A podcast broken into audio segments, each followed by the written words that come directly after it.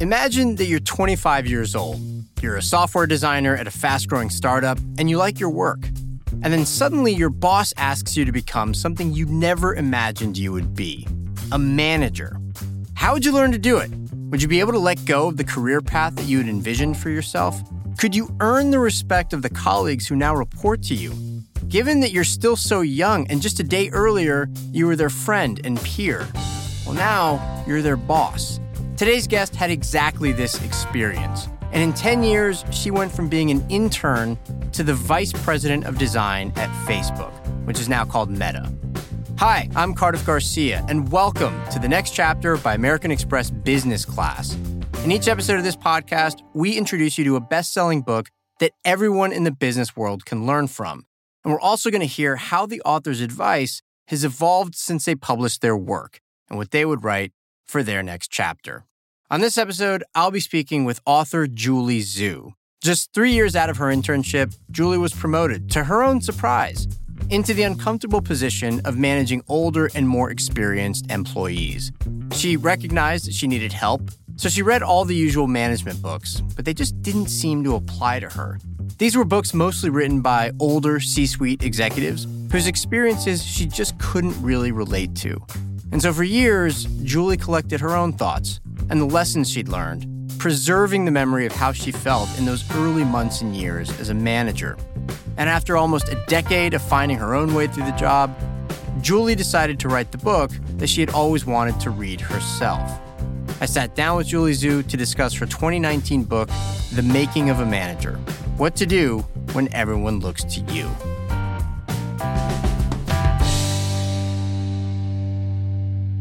Julie Zhuo, welcome to the next chapter. Thanks so much for having me, Cardiff. Julie, you became a manager at 25 and you were worried that maybe you weren't ready. What do you think it was that your colleagues spotted early on in those first three years that led them to elevate you at the age of 25? I think the easiest way to put it is I was friendly. I got okay. along with a lot of people on the team. And maybe I never know this for sure, but maybe I'm the person who just didn't say no when I was asked. so you were the person who was always saying, "Yeah, we can get this done. Uh, I'll take that project. I'll take on the new assignment." Exactly. And you describe the strangeness of having to manage people who just a day before were your peers on the design team and your friends. Can you tell us a little bit about how it changed your relationships with those colleagues. Uh, how did you navigate that? What was difficult for us and for myself at the time is I think we grow up and we have a very particular idea of what a boss should be like. So in high school, I would take these various jobs. I had a supervisor, I had a boss, and we would all watch movies and you see bosses on TV and they seem very authoritarian. They seem very commanding. Maybe they seem very charismatic. Maybe they seem like they knew exactly what to do and told everyone else what to do. And not collaborative. Right? Exactly. Like yeah. they say what goes and then you put that into place because they told you to. Exactly. And the reason I felt like such an imposter is because I didn't think I was that person. I didn't think I had all the answers. I didn't think I was the most skilled, knowledgeable, best designer on the team. And so when I was sitting there and the announcement had been made, now I'm having a one on one with each person, I honestly felt, what am I going to do to help this person? How can I tell them how to do their job when I might not even know what the answer is? And so it was a little bit of that awkwardness that I felt in those early days, months, honestly, even years. And it was that journey that ultimately led me to really reflect on what does it mean to be a great manager for someone? Yeah, psychologically, it's an odd thing to one day be somebody's friend and peer, and then the next day be their boss because you might be worried, for example, that the person will be, I don't know, resentful because mm-hmm. you were elevated and they mm-hmm. weren't, or that it'll make them less likely to share things openly with you mm-hmm. because mm-hmm. that power dynamic has changed. Mm-hmm. How did you sort of get through that? How did you how did you figure out that new dynamic? The most important thing that I learned in the process of being a new manager is it's okay for me to not know the answers, and my job is to help the other person. Mm-hmm. Point blank. Just help them be more effective in their role. Just see if I can take stuff off of them, help them resolve a conflict, be a good thought partner for them, and overall take their ideas and curate them and have the team as a whole be more effective. And so, as soon as I was able to let my guard down and be able to be more frank, hey, there's a lot of things you know way better than me, but my job is to help you be more effective so our team can reach its goals and you can reach your own goals. And why don't we think about working together towards that aim? I think it became easier because it wasn't so much about that power dynamic. It was more about us working towards the things that we all wanted to do together as a team.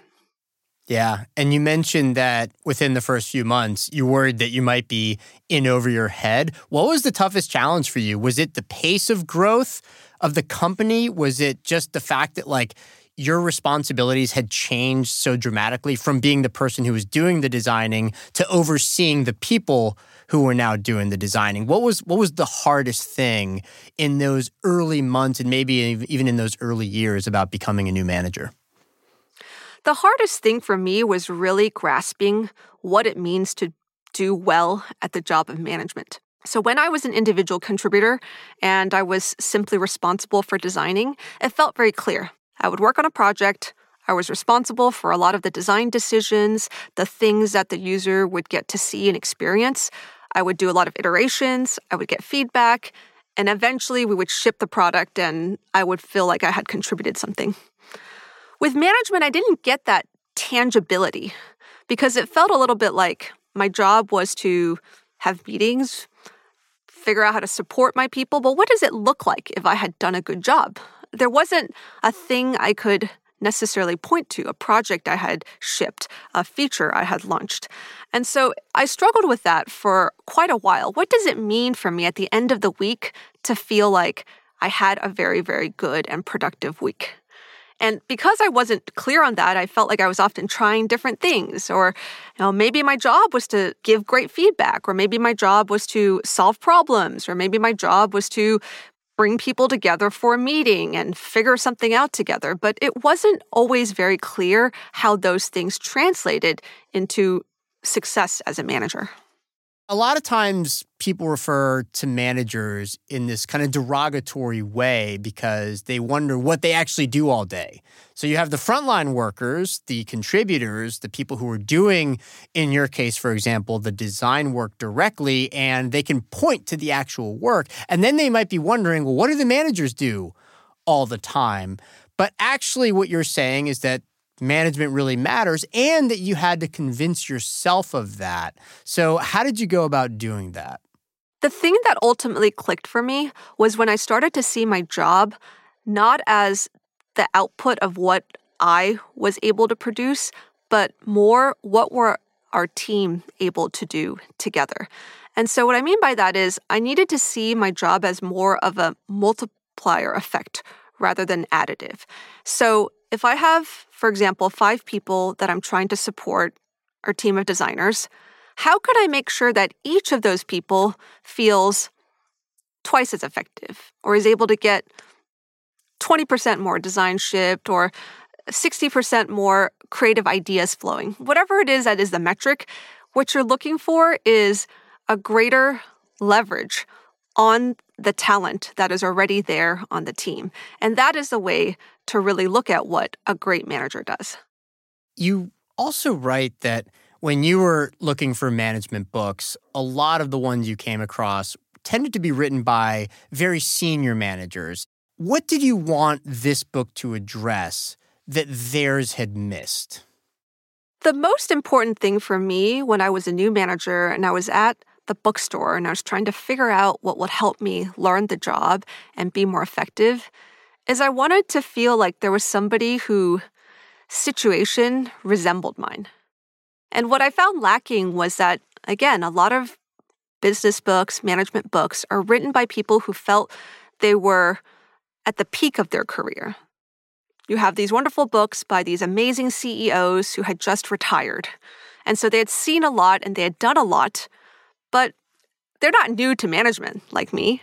Similarly, you have people who are management consultants and they've studied the art of management. They've done all these research reports, they have the best practices, but they're also not people who were in my situation.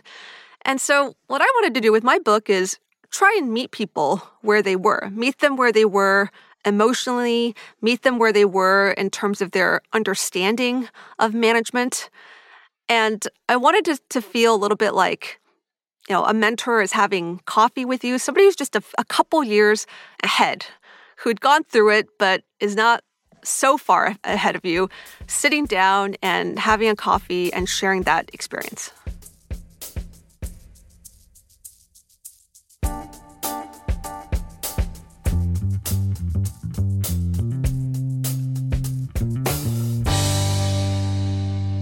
Well, I want to now turn to some of the ideas that are in your book, The Making of a Manager.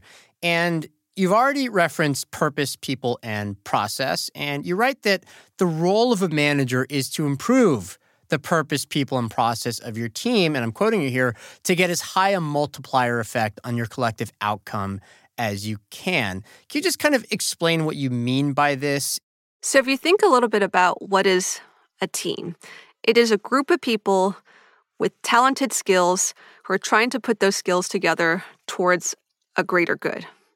And the greater good could be any outcome. In the book, I use the example of a lemonade stand. Maybe you and I are trying to start a business and we want to be able to sell lemonade. And so there's things that you can do and there's things that I can do. For example, we can go shopping, we can actually make the lemonade, we can man the booth, we could try and appeal to customers, we can take payment, give them the lemonade, and so forth. And those are all individual things that need to happen. But ultimately, if we get way more people working together, what's helpful is a person whose job it is to really focus on the overall output of the team. And that person is what I call the role of the manager. The job of the manager is not to do the individual functions, but to do whatever they can to help everyone else on the team be more effective and produce more together towards the goal. A lot of times, uh, when a manager is new to a team, they really want to put their stamp on the situation like hey i'm here and this is how we're going to do things there's a lot of attention focused on them because they're new and so they take advantage of that but you're right that this can be a little bit dangerous because the team may not know that manager yet and there may not be a kind of trust that's already been built up so can you kind of offer some wisdom on how a new manager when they show up can actually gain that trust and still be able to sort of shift things in the direction that they want to. I think it's really important for a new manager to be able to sit down and just listen in the beginning. Because a lot of how you build trust is you have to get to know each other. You have to go and actually ask questions, be curious, and listen to what everyone says. And when we take the time to do that, we also learn a ton about what's going well, what's not going well. What do people see as the opportunities? What are things that they would want to change? And it's very hard to know if you don't have context for a team or a particular way of doing things, what is the best way to even change or evolve towards? You kind of have to understand the lay of the land. And the very best way to do that is to listen to understand what other people who have been there far longer than you, who have a lot more of that context and history, what do they think? And often listening is a way of also building a relationship. If I sit down and I ask you a bunch of questions, I kind of get to know you. And same, you can ask me questions, you can get to know me. And if we get a sense of who we are and the fact that we have different skills, we have different strengths, then it becomes easier for us to have the conversation of, okay, so how can the things you're good at and the things I'm good at, how can we bring that together and help the team do all the things that we really want to do? Something that you reference only briefly, but which made me kind of stop and think, was the idea that management can actually be kind of lonely. And when you stop to think about it, that makes sense because there is a power dynamic between the manager and the people they're managing. And then there's a power dynamic between the manager and their bosses, too. And presumably, yes, you could find some solidarity with other managers, but they're managing their own teams. So I'm kind of curious to know how do you find not just advice and wisdom for how to be a better manager, but also a certain sense of solidarity with other managers so that the job is a little bit less lonely? I think it's a great question. And the most important thing I found to help myself grow is finding really great peer groups. And I say peer groups with an S because they're actually different groups of people who have a job that is parallel to mine, but maybe in a slightly different dimension. So when I became a manager and I was managing a group of designers, design was always a much smaller team at my company than engineering. And so as a result, the people who were managing engineering had seen issues of scale that were a few years ahead of where we were with design. And so it helped me a lot to be able to talk to some of those folks. And yes, they didn't necessarily understand design, but they understood what it meant to have four people, and now we added five more people, and meetings are run differently. So they could give me advice on what does it mean to scale or they could give me advice on how should i think about developing processes as we grow and as we add more people or how would we onboard someone new who joined the team. And the advice they gave me wouldn't fit 100% because we still had to then adapt it to our own function and our discipline but it was really helpful to know hey, this is somebody else who'd gone through it in a slightly different context and to be able to get some of that learning. At the same time, I also had a group of people who were doing similar jobs to me, in this case, design, but at different companies. And so, also not a full, exact one to one context mapping, but they also knew the design industry, knew the work of designers, knew the personality of designers, the craft of the work, and they could help me understand things like how is our industry changing? How should we set up best practices for designers? They might not know my exact company, but the advice was still relevant. And so sometimes you have to almost cobble together these different groups of people, all with insights that will be applicable, not 100%, but but somewhat. And in that way, feel like, okay, now with all of these pieces, I can put that together and figure it out for my own team. And how hard was it to let go of some of the tasks that you were doing before you became a manager, in which you probably, in a lot of cases, really enjoyed? You liked having like that direct influence over the work that was being done versus now you were overseeing people who were doing that work directly. And so, to this concept of sharing Legos that you describe in the book, um, you know, how hard was it to essentially share your Legos? You know what I mean? Yeah, it was difficult. And the reason it's difficult is because many people who become managers, you often start as an individual contributor, which means you love the work. You love designing, you love engineering, you love interacting with customers, you love doing the sales calls, whatever it is that you do. Mm-hmm. And so when you start to manage, it's very, very tempting to continue to want to do that. And so what would happen is I would talk to one of the people I'm supporting and they would show me a design and I would want to get in there and start commenting on the specific decisions. And then they would start to get inevitably a little bit irritated because they would feel like, like hey, I was you're micromanaging exactly, me. What are you doing? Exactly. Yeah. And that's why I think that's what micromanagement is. It's somebody else coming in to make a bunch of decisions that honestly should be your decisions. And I realized that that it wasn't really that healthy because I'd get that feedback. I'd always get pushback. Hey, you know, you went in there and you critiqued all this stuff, but honestly, I got it.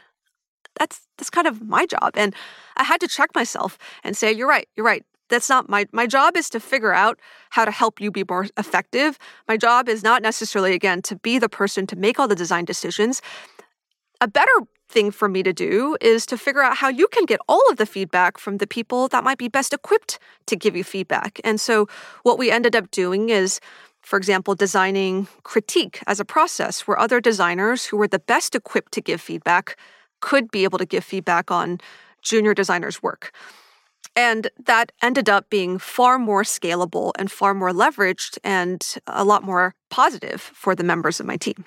And as a manager, you kind of can't avoid having tough one on one conversations sometimes with the people who report to you. And some of those conversations may be about things like compensation, which is always delicate. And sometimes you may have to tell someone that they're not doing a good enough job, that they need to be better. And you don't want to demoralize the person, but you do want to get your point across and you want to incentivize or maybe encourage them to do a better job. And I was struck by something that you shared in the book. You said that one of your friends, a guy named Mark Rabkin, said that all of your one on one meetings should be awkward that awkward interactions are good because that means you're talking about the real stuff. And I'd love to hear more about making those tough one on one conversations, those awkward conversations, really fruitful. How do you make it so that those conversations end up leading to a good outcome instead of just both sides being sort of upset with each other once the meeting's over? I think the heart of really great interactions and one on ones is first caring. If you know that I care about you and that I really see you and recognize you and respect you as an individual, everything becomes easier. Think of the example of your best friend, you're going shopping with your best friend, you try on an ugly sweater, and your friend says, Yeah, that looks pretty ugly on you. Oh my. You don't get offended because, you know, that person has your back. You know that they're saying it for your own good. They're not trying to make you feel bad. It's almost funny and it's refreshing that level of honesty. And it's because you've built those those bridges of trust over those years. It's not an existential crisis for your friendship because you know it's meant usually, you know, assuming it's not a frenemy, it's meant in the best possible exactly. way. Exactly. It's right. very different if a stranger says that. Then yes, you're like, what? What did you just say to me? but if your best friend says that and you know, again, they don't want you to go out there looking bad, then you'll take it well. And I believe that that is the core of how these deep feedback, sometimes again, awkward conversations can be made less awkward, is if there is a great foundation where the person truly feels hey, I know you care about me. I know you want what's best for the team and for me. So that's the first thing I'll say. the second thing I'll say that will make this much easier is if we are aligned on a shared goal. So, as an example, if I come in there and I start critiquing the last presentation that you made, you might be taken aback because it's hard. It's an it's it's it's criticism. It's me saying that, hey, I think you could have done this better. But at the same time, if you know and I know that what we want is our team to win, we want our team to win. We want to be effective. We want our goals to be hit. We want our company to succeed. We want to make a billion dollars, whatever it is. If you know that that's what we're both working on and we've established that, then it's easier for me to be able to say this in the spirit of me helping you and you helping me do better so that we can achieve this goal together. I think the third thing that also helps is if I am also open to feedback from you. So if it's really one sided, if every single time we talk, you feel like I'm telling you something, hey, this could have been better, hey, don't do that, more of that, it doesn't feel equal. But if I also come in and say, by the way, you know that both of us are trying to make this thing happen, make our team win. What feedback do you have for me? I could probably stand to do certain things better. And so I want to give you feedback to help you improve, but I also want you to give me feedback so that I can improve. And together, we're in the same boat. We're just trying to help our team win. You're listening to the next chapter by American Express Business Class. When we come back, we'll hear what Julie would write for her next chapter and how she learned to better work with her own bosses.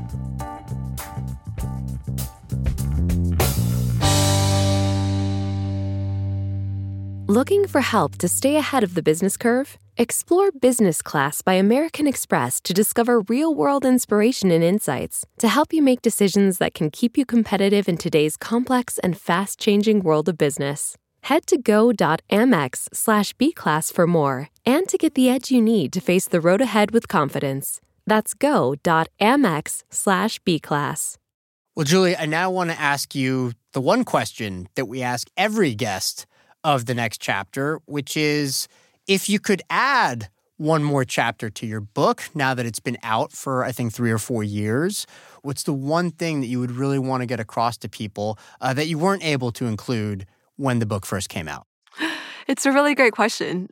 I think the chapter I would add would be about how to manage in much tougher times. So, the context of me writing The Making of Manager, of course, was that I was at this high growth startup. And so we were able to do things like invest in the future and coach people and focus on hiring and scaling and all of that stuff. And that is awesome when the economy is going really well. But then, when the economy is shifted, and we saw that in the last couple of years with the pandemic and with all the changes that it wrought and all the difficulties that people had, that sometimes you have to manage through the hard times as well. And in those hard times, it is different. Sometimes it just feels like you're fighting for the survival of your team. I think a lot about small business owners who had to make really, really difficult, excruciating decisions about whether to lay people off or to furlough the business or, or do those things. And it's a very different mentality because at that point, it really is about survival. You're not thinking about the next year. You're not thinking necessarily about, can I invest and do this and one or two years from now to pay out? You're just thinking, how are we going to get through the next week, the next month? And so I have a little bit more of that experience myself. I've started a company since writing The Making of the Manager. And so the perspective of being that person who is wholly responsible for the success of this venture, who you know you have employees depending on you for their paycheck, and what to do in really hard situations, I think that would be the angle I'd want to focus on. Yeah, that's interesting because it's not just that companies, you know, have good times and then they have bad times and they experience the regular fluctuations of the business cycle. In the last few years in particular, the very nature of how we all interact with each other has also changed. So if you look at something like the rise of remote work, I have to assume that that also affects how people manage as well. So what are your thoughts on how to have really good, let's say, one on one conversations or meetings in an era when those very things are being conducted in profoundly different ways than how they were done in the past. The principles for me are the same. I think that actually doing it is harder. So, we talked a little bit before about how you got to get to building that relationship, building those bridges of trust. And often that means like getting to know people, getting curious about them. And it is just that much harder when we don't see each other. When you and I interact and maybe we pass by, we have lunch, it is easier to form a relationship. But when we have a scheduled 30 minute call or one hour call once or twice a week, it just feels so much more formal. It feels harder to really get into the personal aspects. And so I think what we have to do is we have to be a little bit more intentional about making space for that.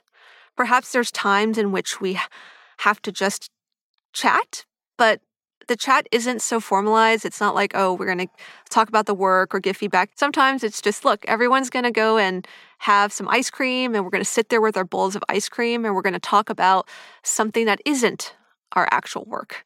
Whatever it is, the rituals and actually crafting those rituals that help us build those bridges of trust are so much more important when we can't fall onto casually passing one another in the lunchroom or whatnot as a way of building that connection. As you became an experienced manager, in other words, as you went from being a novice to a very experienced manager, did you find that that experience also helped you in your interactions with your own managers, and how so? Absolutely. I think it gave me a lot more empathy for management because sometimes I, I think I used to be hard on my managers as well. If they didn't do something, I would think, oh, they didn't know that or they missed seeing this issue. And at the end of the day, we are all human, regardless of our skill, our experience, whatever it is, we're all human. We make mistakes. We try and do our best. And that is true across the board, no matter who you are. And I think one of the great gifts that managing over the years has taught me is how to really understand and see the best in everyone. Yeah. And that is true for the people that I support. That's true for the leaders that I've had the privilege of, of being able to work for. all of us have our gifts, all of us have, have our unique strengths. And by virtue of being in a particular role, right? So, for example, I'm managing a team, let's say you're my manager, you have a slightly different perspective because you have a more bird's eye view of a cluster of teams that roll up to you. And so that position often does offer you a different perspective than what I might be seeing, just like a person who is on my team has a different perspective than what I'm seeing. And all those perspectives are really important and helpful in order to get, again, this living dynamic organism that we call the team or the company operating in the best manner. And so I think it's having empathy for that, that we don't all have the same information, we don't all have the same strengths, but the information we have and the strengths we have are important and are valuable. And if we can come together and curate it in the right way and use it to our advantage, then we can do some amazing things together. Last question. It's a little bit of a creative exercise. There's a lot of advice in your book for how to make a one on one conversation better. So imagine for a second that you and I had just had a one on one conversation and you're my manager. How would you close a conversation like this so that we both are kind of left with a good imprint, both sort of freshly enthused about going off and doing great work for the rest of our day? Uh, well, I hope that what we'll have talked about is, uh, like I said, gotten to the heart of the thing, right? You, I've gotten a chance to understand a little bit more about you. You've gotten a chance to understand a little bit more about me. But I always like to close one on ones with maybe even asking you, what do you look forward to this week? What would make this a wonderful week? And finally, what's one thing I can do to help you have a wonderful week? Well, unfortunately, I'd been looking forward to having this conversation all week, but now sadly it's over. So let me instead end our chat by uh, saying thanks so much, Julie Zhuo. The book is The Making of a Manager. Really appreciate your being on the next chapter. Thanks so much, Cardiff. This was so fun. You've been listening to the next chapter by American Express Business Class. Special thanks to Julie Zhuo for coming on the show today. And please tune in for our final episode of season two, where I'll be speaking with James Clear about his book, Atomic Habits, on the best way to create long lasting change in your routines. Until then, be sure to follow or subscribe on whatever app you may be using right now. And if you enjoyed today's episode, please leave us a review. Thanks for listening.